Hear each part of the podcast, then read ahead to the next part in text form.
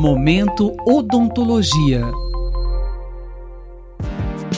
A violência doméstica é considerada um grave problema de saúde pública no Brasil.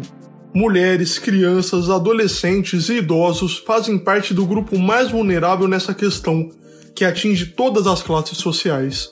Além disso, a pandemia de Covid-19 e a necessidade do isolamento social têm contribuído para o aumento no número de casos. Dados mais recentes do Ministério da Mulher, da Família e dos Direitos Humanos mostram que o Brasil teve mais de 105.800 denúncias de violência contra a mulher, por exemplo. Mas qual a relação entre violência doméstica e odontologia? É o que vamos discutir no Momento Odontologia de hoje, que recebe o professor Rodolfo Francisco Altenhoff Melani, da Faculdade de Odontologia da USP em São Paulo. Professor, qual o papel do cirurgião dentista em situações de violência doméstica? O cirurgião dentista tem um papel importante na detecção do que nós podemos considerar uma das pontas do problema, que seriam inicialmente as lesões físicas. O fato de examinar o paciente nas sucessivas consultas de um tratamento odontológico, que às vezes se estende por semanas, possibilita observar o comportamento e os sinais físicos decorrentes da violência. Essa é uma correlação bastante importante, é que de forma isolada nem sempre as lesões caracterizam a chamada violência doméstica, por vários motivos. O próprio agressor vai se incumbir, vai procurar criar uma série de barreiras de acesso à vítima, por exemplo, acompanhando-a toda a consulta, respondendo perguntas dirigidas a ela, simula situações para mascarar o resultado da agressão, procura coagir a vítima para que ela se cale ou minta sobre o que aconteceu, faz um falso relato alegando um acidente doméstico, uma queda, uma batida casual em algum objeto, coisa do tipo. Ou seja, é um esforço para minimizar o acontecido. Nesse quadro, o papel do cirurgião dentista é fundamentalmente de acolhimento da vítima, tratamento das lesões e a denúncia dos fatos aos canais competentes. Quais são as principais lesões orofaciais decorrentes de violência doméstica? Claro que sinais como hematomas, contusões ou lacerações na face ou mesmo na cavidade oral, os chamados ferimentos orofaciais podem ser considerados como sinais potencialmente relacionados à violência. E as lesões mais específicas, lábios machucados, externa ou internamente, a mobilidade ou fratura de dentes decorrentes de trauma, a língua apresentando lacerações são encontros clínicos que devem ser valorizados como fortes sinais da violência. Um outro tipo de lesão que apresenta uma certa incidência nesses casos e tem como vítimas preferenciais as crianças e as mulheres são as ocasionadas por mordidas. As chamadas marcas de mordidas podem ser observadas em várias partes do corpo. O cirurgião dentista está apto a identificá-las e, por meio de exame pericial, é possível atribuir a autoria da agressão. Portanto, essa verificação e, sobretudo, o registro, a imagem, o registro fotográfico é um aspecto extremamente importante para viabilizar esta perícia. Como o cirurgião dentista deve atender a mulher com sinais de violência? Qual o encaminhamento desse atendimento? Primeiro é o acolhimento da vítima, né? A sensação de impotência frente à covardia sofrida, deflagrada, requer uma atenção e um cuidado na abordagem por parte do profissional, inclusive para o adequado desenvolvimento do tratamento que deve ser é, desenvolvido, né, implementado.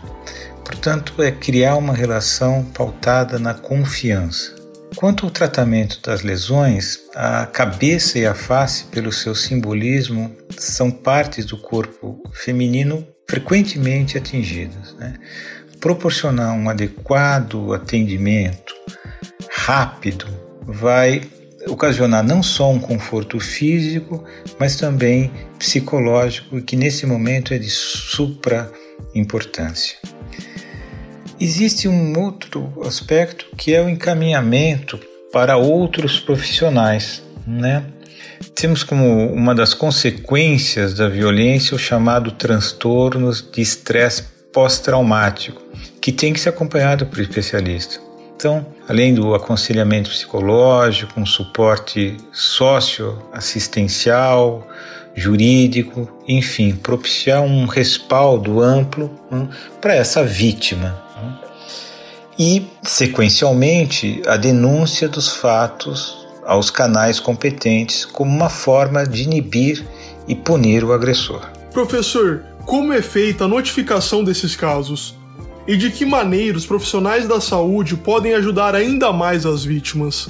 A ferramenta oficial utilizada pelos profissionais na área da saúde é a notificação compulsória. Ela é produzida por um sistema de informações de agravos de notificação, o SINAM. Essa ficha pode ser obtida pela internet, por ela pode ser enviada. A ficha deve ser preenchida pelo cirurgião dentista, identificando as lesões de natureza física consideradas graves ou gravíssimas e encaminhada para a autoridade competente. Agora, é importante ter claro que a notificação da violência doméstica deve ser realizada por todo o profissional, particularmente da área da saúde, e ela vai contribuir para o dimensionamento da questão, né? E a partir daí o desenvolvimento de programas e ações específicas que nos ajudem a conhecer um pouco mais essa dinâmica da violência, evitando futuramente novos traumas físicos, psicológicos e muitas vezes a morte das vítimas. Eu ainda acrescentaria a importância do tema no ensino da graduação. É, esse problema deveria ser mais discutido junto às escolas, né, de uma forma ampla, multidisciplinar, possibilitando que os profissionais, os futuros profissionais, já tenham um determinado repertório, tenham um maior conhecimento da legislação, do dever ético de acolher, da imposição legal de notificar, assumindo uma atuação, digamos, mais ativa na prevenção desse problema social que é apontado pelos dados, mesmo que subestimados, não é? como alarmante e crescente em nosso país. Para denunciar um caso de violência doméstica, a vítima ou alguém próximo a ela que saiba da situação pode ligar no Disque 100, no Ligue 180 ou então para o 190. Nós acabamos de ouvir o professor Rodolfo Francisco Altenhoff Melani, da Faculdade de Odontologia da USP em São Paulo, que falou sobre a relação entre a violência doméstica e a odontologia. Até a próxima semana. Robert Siqueira para a Rádio USP. Momento Odontologia.